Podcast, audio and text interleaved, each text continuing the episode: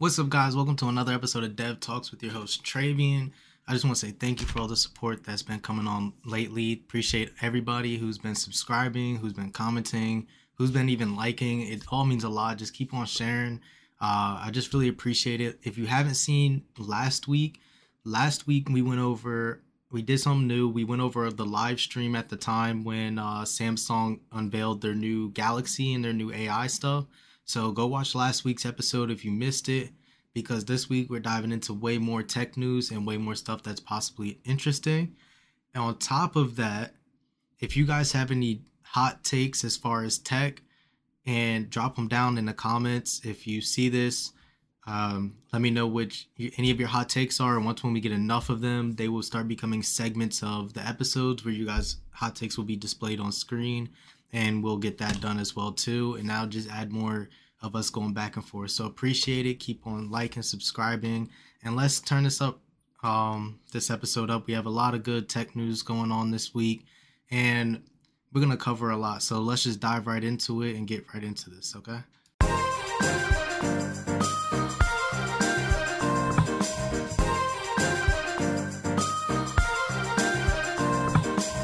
All right. So first things first, um, haven't really watched too many of these videos that I brought up. I've probably seen only clips of them to see if I really wanted to talk on them or go over them or into, in, integrate them all into the episode and things like that.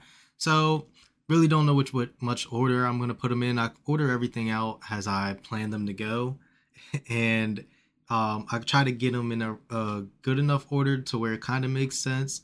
But this week we're starting with something a little different. Um, what I want to do is I want to take a whole aspect of technology and engineering and bring in what all of these places are really doing. So I'm gonna like bring in different topics and then see how it's relevant and what not of that. Like the first video is about Amazon Prime. Amazon does a lot of stuff. They're a big, big tech company. They do a lot of different things. So when they do something, I want to be able to cover that as well too because it's relevant to them if that makes sense. And we're gonna cover stuff like that. So the first thing that we have going on is about Amazon adding ads, I believe, into their Prime services which we've seen this before, but let's just hear what they have to say first, and then we're gonna put my thoughts on it, just so I don't assume anything. All right. So. Okay. See. So Amazon Prime Video, I want to ask about this. Um, it's going to start playing ads in January unless you pay an extra $3 per month to have the ad-free version. Uh, Amazon's profits, though, nearly tripled in Q3 of this year. So what's behind this move? Yeah, I mean that's a really good question, Chanel. Um, the the answer to that is streaming is reaching an apex at this moment. Um, you probably haven't subscribed to a new streaming service in a number of years, and what that translates on the business end is investors are asking, how are we going to make more money? Mm-hmm. And at the same time, Amazon, for example, is spending nearly a billion dollars on single TV shows like Lord of the Rings. That's a lot of money that it needs to recoup and show investors that it's good for.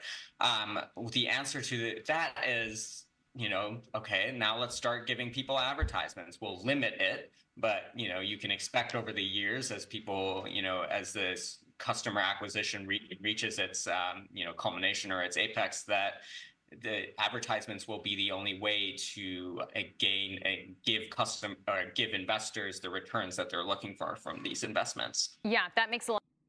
So, from what I'm taking from this, I see we've seen a lot of streaming services do a lot of price hikes. Netflix does a lot of price hikes. They always are raising their prices and things like that, but you can also see that kind of from the quality of their shows that they're making. And like when you have Netflix, you think of like Stranger Things and a bunch of other series that they have Netflix originals. Like they had The Witcher, was kind of good, and stuff like that. Um, there was a bunch of good original shows or movies that have been produced from these streaming services, and they're taking a way bigger like um, investment from just uploading old movies and things like that and getting the titles and stuff for them. Amazon, nah, I'll tell you, Amazon Prime really did their thing last year. And if you think about it, even this year, they're starting off even strong. They have a lot of good series. I can understand them um needing more money and wanting to make more money and investment based on the quality of the series they came out with. This year alone they came last year alone they had Reacher, they had Invincible come out, they have The Boys, Gen V, which is a series of The Boys, Lord of the Rings, which you just heard them say it took a billion dollars that they have to figure out how to record that series alone. And they ha- and they have movies on top of that too. When I first got Amazon Prime, for and started watching it, the only good show that was on there, I believe, was like Lucy and like I think no, it wasn't Lucy. It was it was called Hannah. There's a series called Hannah on there. That was a good series. And I think one other series, um I'm blanking right now. I can't remember exactly what it was, but you look at what they have recently, they've been doing numbers. They really have been committing to creating shows, movies, and creating a lot of content around that space. So they're he's right. They need to look at a way of being like, how are we gonna get more money? And we've seen Netflix just kicked old users, people who are sharing users in different households, um, off their accounts. And if you don't want to get kicked off as a user, you have to pay more. And and for whatever uh, reasons and things like that, because you look at what they're trying to do. They're trying to create quality content, quality shows, movies, whatever it is, and they're like, "Hey, how are we gonna make a buck?" How are we gonna make more money? And their investors are probably wondering how they're gonna end up making more money out of this. And regardless, like especially with a lot of stuff that they have coming out, upcoming shows and things, um, I I need to even get subscribed to Netflix because I haven't in such a long time. Uh, it's almost been a year since I've watched Netflix at this point, but Amazon Prime has been keeping me steady. They've been having those shows. Uh, we even see this from other series and stuff like Apple TV's been doing some good shows recently. Um, been watching like Monarch, that's a good show on there, and there's another one, and then you even have um HBO, uh, which they call Max now. They call it Max. They have a bunch of series and stuff on there too that they're trying to keep up with and keep budgets and everything aligned with that as well. So all of these uh, plat- streaming services are definitely picking up because less people are buying cable TV and they're going to be really selective. They're all going to try to come out with their own stuff. It's going to be like owning a very expansive channel every every month and see what kind of and that's what they're going to need to do to be able to keep on creating the shows that people will like watching and stuff. So that's very expected. Um like good good for them for finding ways to be able to get out on ahead of everything and see how that's going to be able to go. But I mean, Amazon's doing their thing. They um they're definitely that's why like for three dollars more you I, I forget if you have to you only need to I think you only needed to get Prime to be able to get access to Amazon Prime. Or no, that's not true. I actually had a student discount, so it was something like that. But for three dollars more on top of what you're already paying for Amazon Prime and stuff like that, it for the shows that they're making, especially if you're into watching those shows and you can share them between any household, you can do all that stuff that Netflix doesn't allow you to do.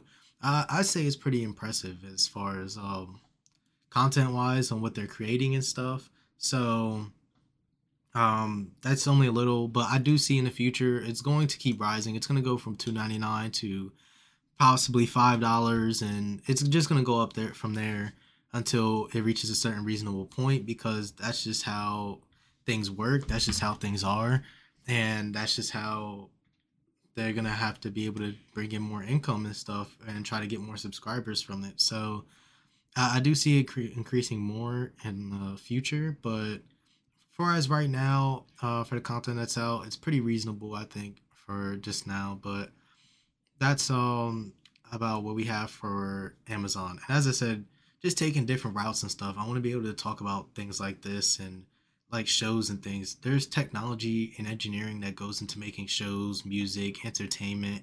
So there's a lot of stuff to talk about with between everything around the board that some people may not be talking about that are inside the same niche. So um that's that's the starters for so next layoffs has been crazy it has been going crazy recently um a lot of companies you're seeing them lay off people for different reasons and things. And recently, um, a few weeks ago, didn't get to it last week because remember we did the Samsung event, so had to push this out a whole extra week, which is unfortunate. But um, Google has announced more layoffs and things, so we're gonna dive into the reasonings between why they decided to do that and go on based off of that as well too. So including staffers working on its voice assistant and those on its AR or augmented reality hardware team. We're seeing Silicon Valley kicking off 2024 with a series of job cuts. So Google is now laying off hundreds of people, including staffers working on its voice assistant and those on its AR or augmented reality. So just to pause it right there real quick. They're laying off hundreds of employees and you can see where they're taking the stuff out of. So there's there's two reasons I can see them doing this. Um two things. Their voice thing, um their Google Voice uh that they were talking about, they're laying off people from there because they have a pretty strong foundation, I'm sure, in their engineering teams and stuff like that for their voice Google Voice teams to be like, oh, we can make cuts here. Even AR reality, I feel like they got beat to the um, punch on this because Apple has their Vision Pro coming out, and then also Meta has their Oculus thing, so that people can play on there. I really didn't hear nothing crazy for Google. I mean Google, um, but that's that's kind of the reality of how they probably picked out where they're laying off these people from because one thing about engineering i said this in a previous episode that you want to find a niche area and niche area and uh, spot so that you're specialized in it um, you know what you're looking for you know what you're good at you can develop a lot more focused areas. You still want to be a butterfly and like um know different stuff of course but you you need to still have a main core thing um, and how safe is the thing that you are specializing in and stuff. These people who are working in these departments now they have to go. Hopefully, they they were able to like change departments within the company because people do do that when they see uh, smoke start to rise. They do switch different teams to different departments and things like that. Or some people would just go to a whole nother company and stuff. But this is where they're picking up um, where they're laying off people from because these two products they have, they probably already have a foundation for it that they don't need as much headway and work towards it and maintenance on the regulars and a, a few other reasons. So let's just continue. Hardware team. We're seeing Silicon Valley kicking off 2024 with a series of job cuts, which, if we remember, is how last year began. That preceded the sharpest industry retraction in more than a decade. And it's not just Google. Amazon is also cutting hundreds across its content creation units, including Prime Video and live streaming site Twitch. Unity Software, which makes the tech behind games like Pokemon Go. So even they she brought up Amazon's Twitch. Twitch doesn't even make money. Twitch is a negative business that Amazon owns. So they're always going to be cutting um, people from there. That's like like that's another thing right there. Like your whole department doesn't make anything too feasible for the company so they're going to get rid of you. So engineers if you're listening to this you need to realize what you're doing for if you're going to apply and work for a certain position in a company know where you are going and how stable it's going to be and the stability of it because if twitch for instance like yeah we just saw prime is raising their um the last video we just did we just showed Prime is raising their prices and things like that, especially for how much stuff is beginning to cost and things along that line. But how long has people been using Prime? How how much have you seen Prime get updated its format kind of in a way and things like that? But it's mainly just on the movie side. But we you also have Twitch that it just it's negative year after year. It is negative. It doesn't make Amazon any money. It's just a streaming service thing that they own, that they have, and um, a bunch of people make content off of it. Eh, from is reducing its workforce by 25%, around 1,800 jobs. And Duolingo, which makes the popular language learning app, cut 10% of its contractors, partially from greater use of AI. The layoffs are driven by a desire to cut costs as tech companies pivot to focus on profit over rapid revenue growth. It's about focusing resources on the biggest priorities, especially in the midst of fierce competition in areas like AI. For workers, that's fanning anxiety, particularly about how generative AI could hurt content creation jobs. Unions also argue that the um, to make another point for that. So yeah, AI is affecting jobs as well too, and I can give you an example right here. ChatGPT came out,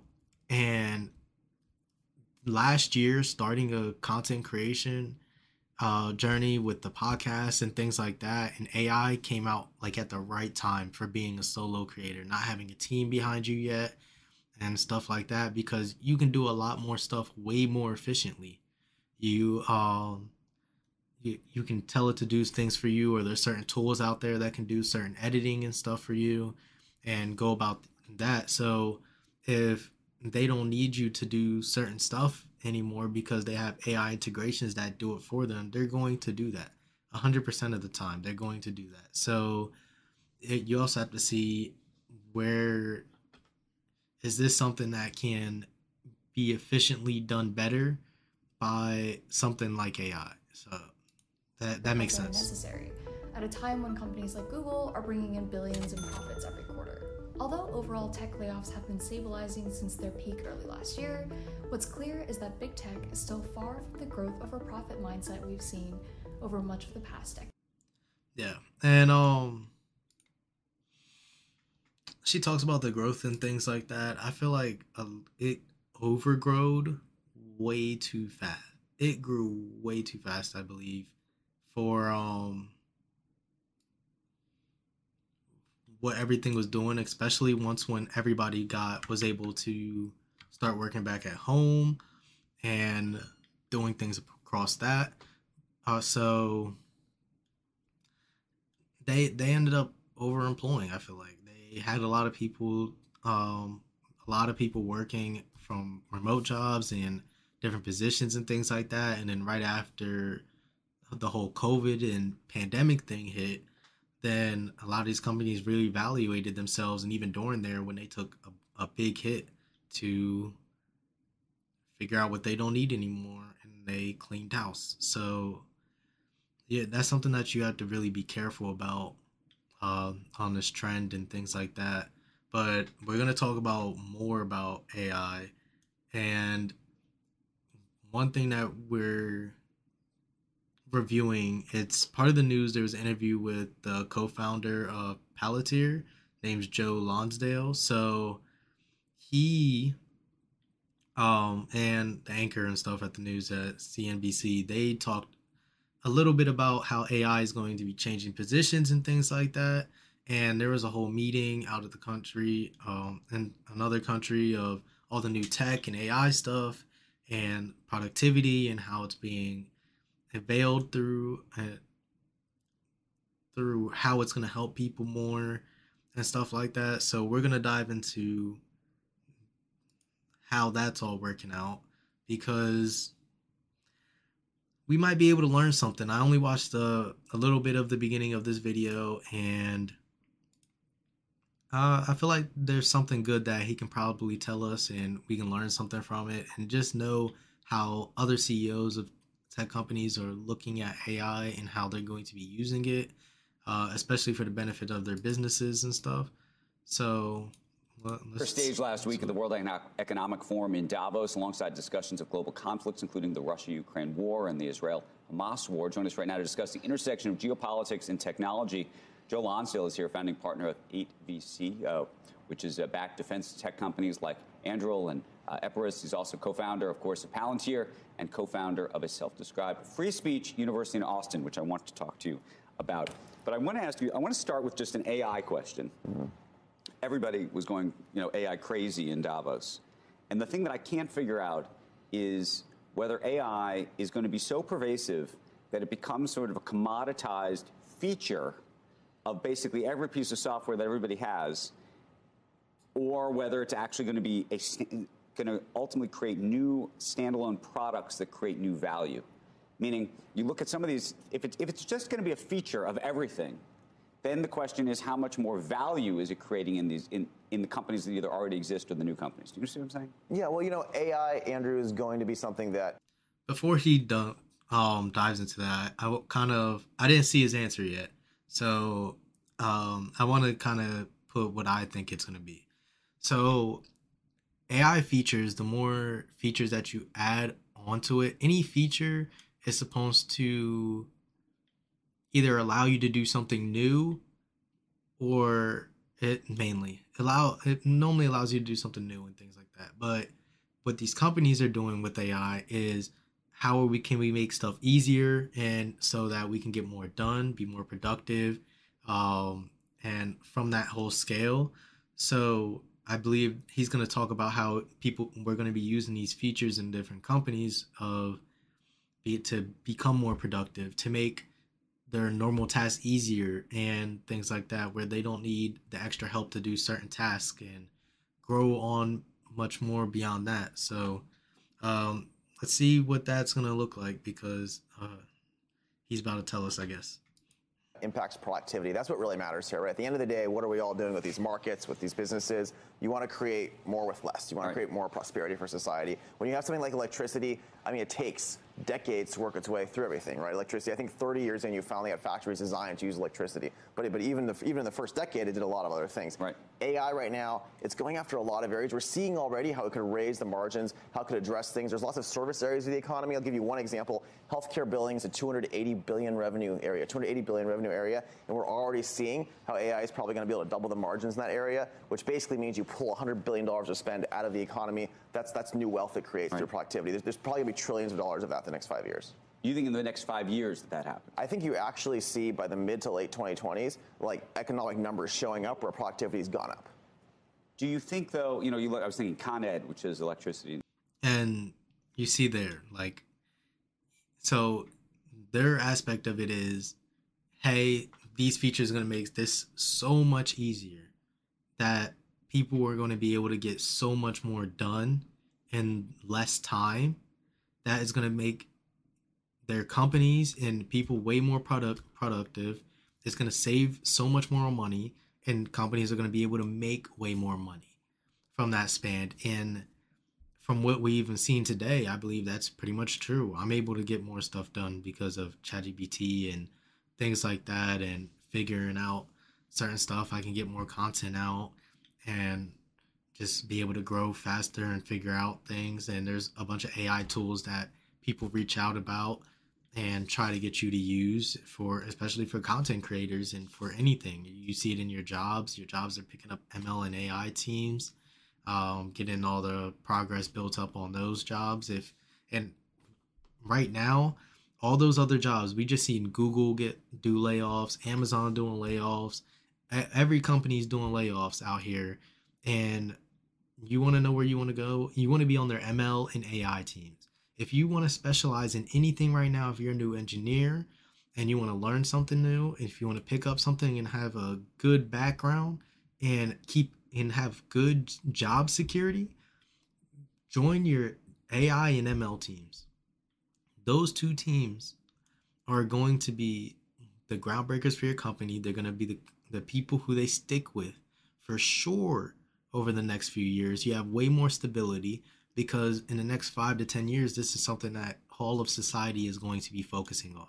They just had a whole summit, they said, and they said they all they talked about was AI there. That all the only only thing out of all the tech that you can talk about, the main thing now is mentioned was AI. In New York, it's not been a, it's not not a great high flyer of a, a stock because at some point it does become commoditized. So is, it, is there like a period right now which is like a renaissance, and then it, it, it, gets commoditized. The other thing that I worry about or think about is whether we're in 1996 or 1999, where there's just going to be too much of an over, almost overinvestment in, in this area, and there's going to be a complete, a lot of collateral damage when it's over. I mean, the way markets work with new possibilities is there always is overinvestment. There's a few big platforms that emerge that are going to be extraordinarily valuable. The same way in the late 90s, you had things like Amazon born, you have Google born. Obviously, those would have been really good bets. You have a lot of other things that there's too much hype. But then basically you have these infrastructure for AI that makes a lot of money because two or three or five things emerge as winners there. Right. And then the whole economy benefits. If productivity goes up as much as it looks like it's going to do, that makes money for every one of us. That, that's a good thing for the whole society. I wonder if it more makes. value on the soft I wonder if it makes more people for the, the people working there. The only way I can see it making more people for the workers is companies are reaching their margins easier, so you're more guaranteed the bonuses and stuff if you're in corporate to receive them. Minus and companies are going to also be working on less overhead and less employees, so the margins are even better in that case as well too because less employees are doing more.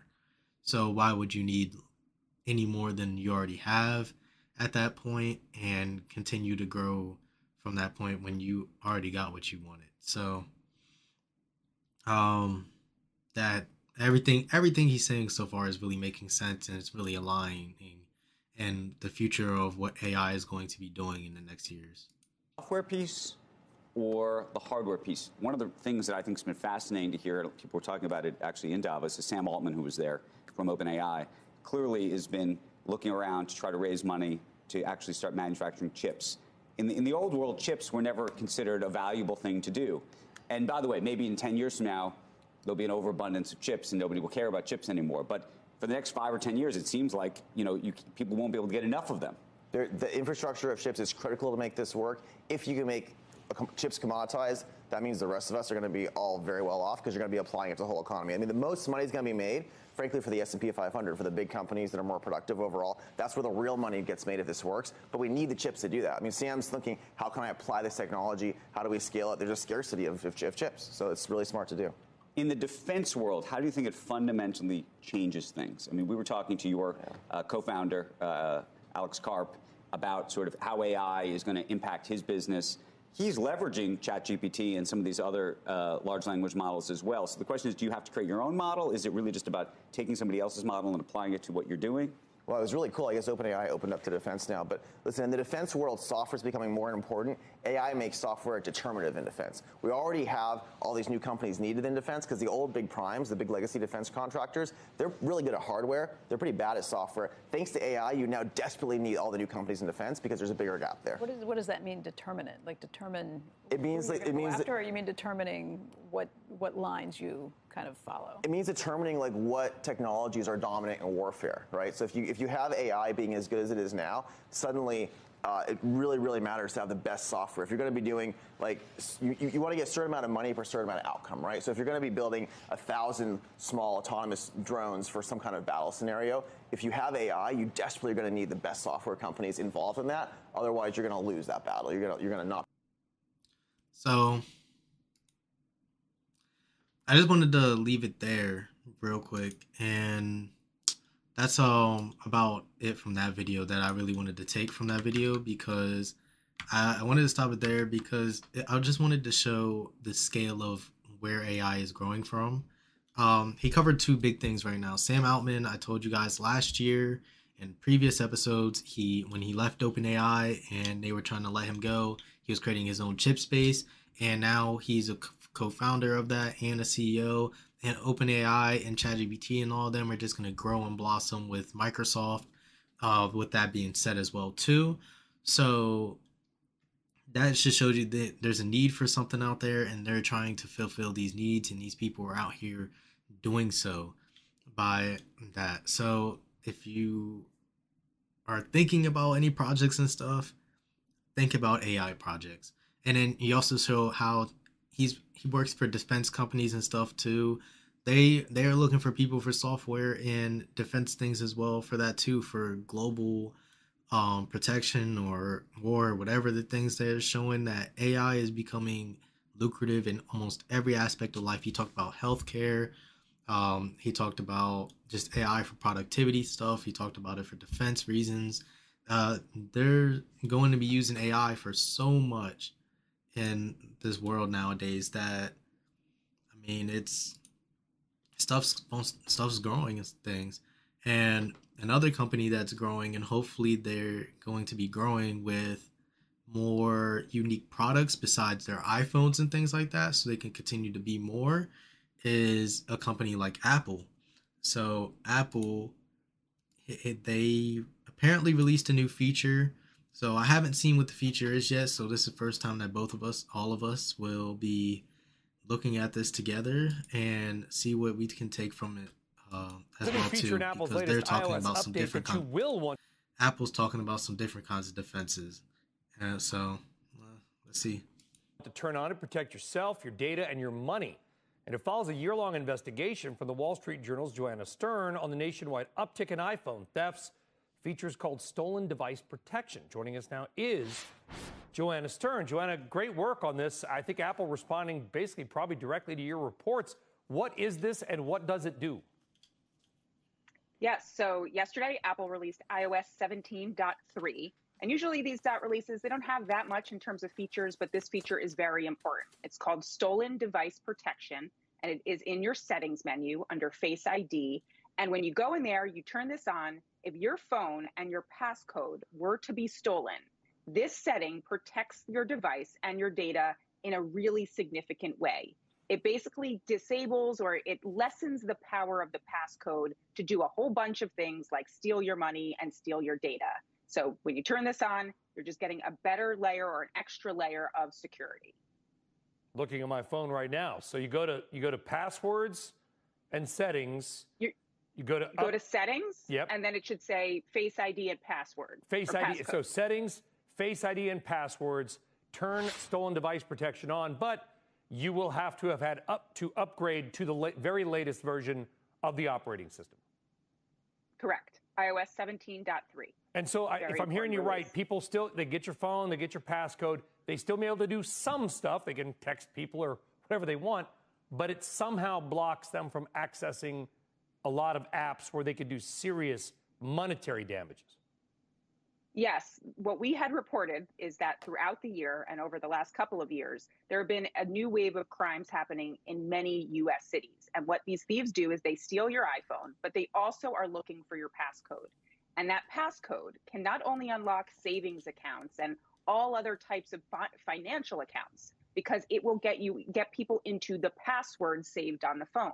On top of that, that passcode lets you do a host of things in the Apple settings menu, like turning changing the password to your account. That's one of the first things the thieves do. They get into your account, they lock you out so you can't get back in on your Mac or some other device. So this is going to help with some of that. Yeah, it's and tremendous work because so I, I honestly think that's all we need to see from that. That's actually quite impressive in things. Um, we just talked about from the Samsung event that they, all the privacy things that they were adding into their phone to protect people from uh, to protect people's data and stuff like that from uh, the last episode from last week uh, when they released the Galaxy S24 and the 24 Ultra. So they showed a bunch of privacy things like that. Now Apple's taking their privacy to another level because they brought up some privacy changes and stuff, mainly around browsing when they released their phone. But now they're making it so that it's easier for people to not get locked out their devices and won't be able to people won't be able to get their money stolen and stuff like that. And normally when Apple does come out with new features and stuff like that, I do not update my phone at all.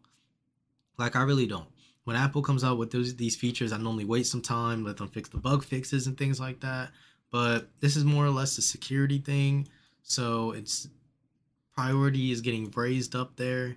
So that means that I'm gonna have to probably be doing more and going out and updating it, especially with an Apple product and stuff, um, because I don't have my Galaxy Ultra yet, and who knows when that will be. But that will definitely be something that's to be figured out soon and we'll be able to grow from it from there. But that is really dope from Apple, man. It's it's really cool to see stuff like that. Um, it's cool to see things get taken care of in the right manners and things like that. Of that accord, especially because how much do you really get see get done the right way and things need to get better things need to get better. People are getting finessed. The more technology and stuff that comes out, the more people are getting finessed, and um, people are using technology to be able to gain um, from other people and stuff. So the more these companies do to protect us while using their products, the better for them. So that's a plus. That's a gold star for Apple and that. And speaking about technology protecting us and things, uh, one of the trendy topics that we on this channel talk about so much is electric vehicles and EVs.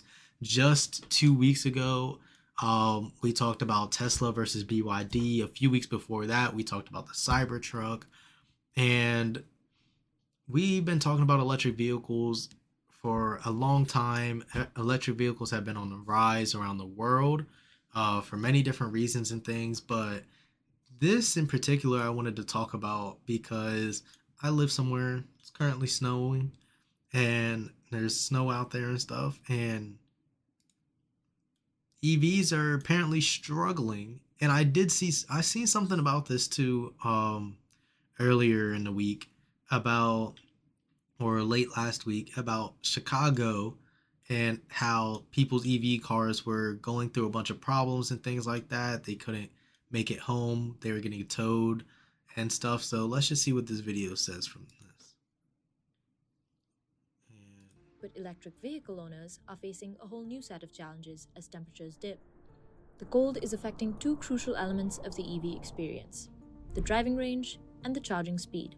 I've been here for over five hours at this point. And the reason for both comes down to their power source. Lithium ion batteries. Lithium ion battery. Lithium ion battery. Lithium ion batteries. Like all other batteries, they run on chemical reactions, the movement of electrons and ions from one terminal of the battery to the other. Chemical reactions happen faster when it's hotter and slower when it's colder. And since some of the car's battery power in the winter is being redirected to maintain optimal battery temperature and heat the car cabin, your EV's driving range could be reduced by as much as 25%. The cold also affects the battery charge. Companies actually slow the charging speed of EVs, since charging your car when it's below freezing can make the battery unstable and more likely to fail. So much for bad news, but there is something that can be done. For one, taking fuel so before that she goes and dives into the solutions and things like that, um, I guess this might have been some the video I saw, but yeah, that there needs to be for EVs to be going global as they are. Uh, people really need to think about them from the aspect of can they be used in every area? How are they going to be used in other area, area, every country, and things like that? in cold climates, they're not going to perform well at all. Everybody knows this when you take out stuff, even when your car, your gas car, uh, struggles in the cold and stuff like that sometimes and whatever. But like EVs are just way worse because of their batteries that they're using, as they were saying. They described all the reasonings from it.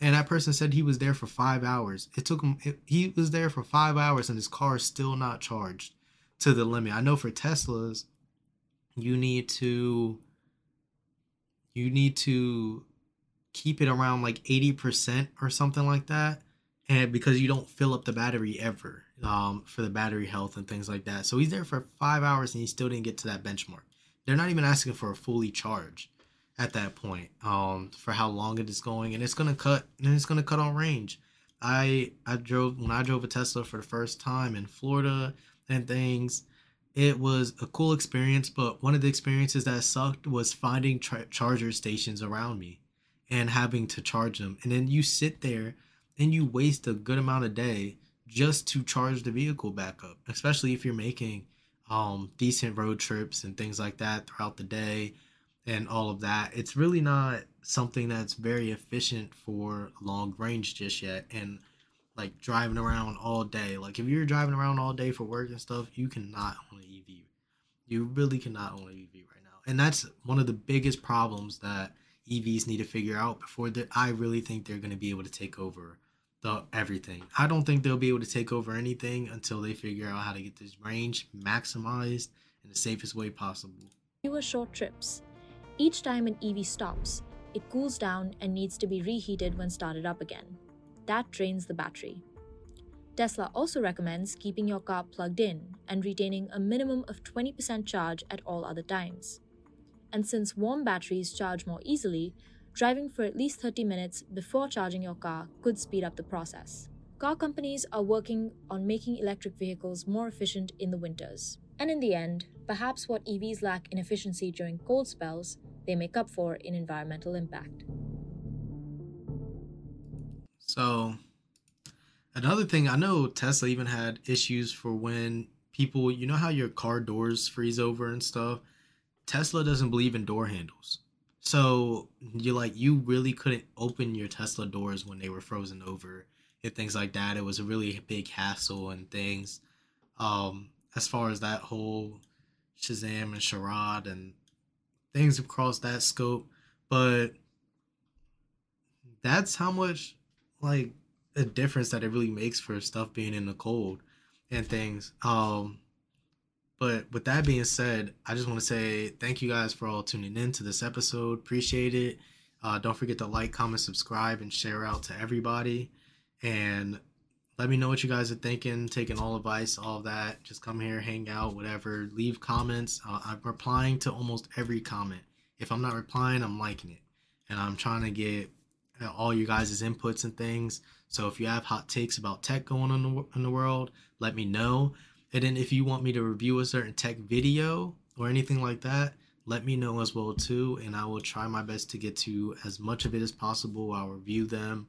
I'll see what's up about everything, like what's going on about them and all of that. But thank you all for tuning in. See you guys next week. Peace out and have a good one.